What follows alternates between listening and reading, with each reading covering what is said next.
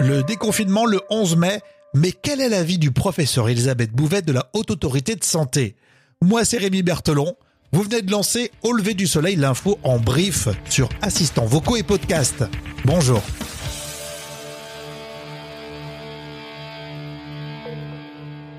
Au lever du soleil avec Rémi. À la maquera, elle professeur. Alors non, je ne parle pas de la Casa des Papels sur Netflix.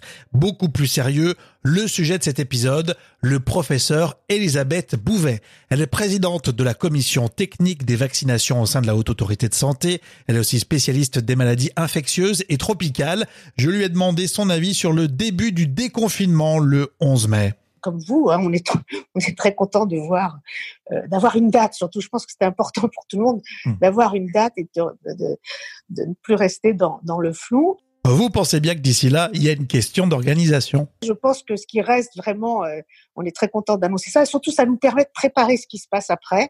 Et là, on va, on va beaucoup y travailler, notamment à la Haute Autorité de Santé. Et depuis l'annonce, on a tous en tête cette date. Mais en tout cas, pour ce qui concerne le 11 mai, euh, je pense que justement, on a un mois là pour se préparer à, à la sortie du, du confinement et voir quelles mesures il faudra prendre pendant cette période qui sera une période un petit peu difficile, je pense, pour que les personnes à risque ben, ne le soient pas plus et qu'elle soit, elle reste protégée. Donc, euh, euh, on a vraiment un mois là pour, pour, se préparer à ça. Le professeur Elisabeth Bouvet de la Haute Autorité de Santé, spécialiste des maladies infectieuses et tropicales, a retrouvé en intégralité dans le podcast Diabète Live et notamment sur les personnes à risque face au Covid-19 et le déconfinement dans l'excellent podcast Diabète Live que j'applaudis vraiment.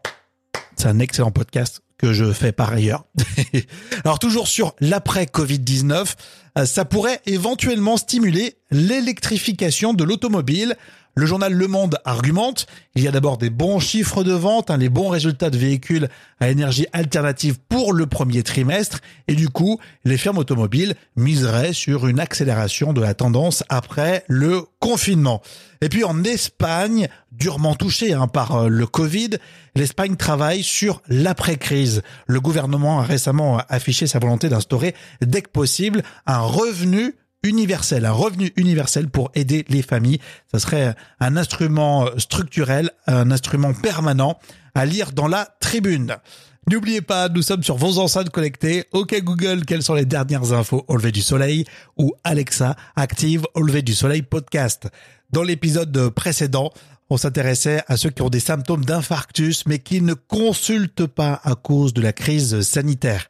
On va continuer avec de la musique, avec Au lever du soleil, la playlist sur Deezer. Coup de projecteur cette semaine sur Zazie qui s'engage en faveur de la Croix-Rouge avec une chanson inédite qui s'appelle Après la pluie. On pense à vous, évidemment.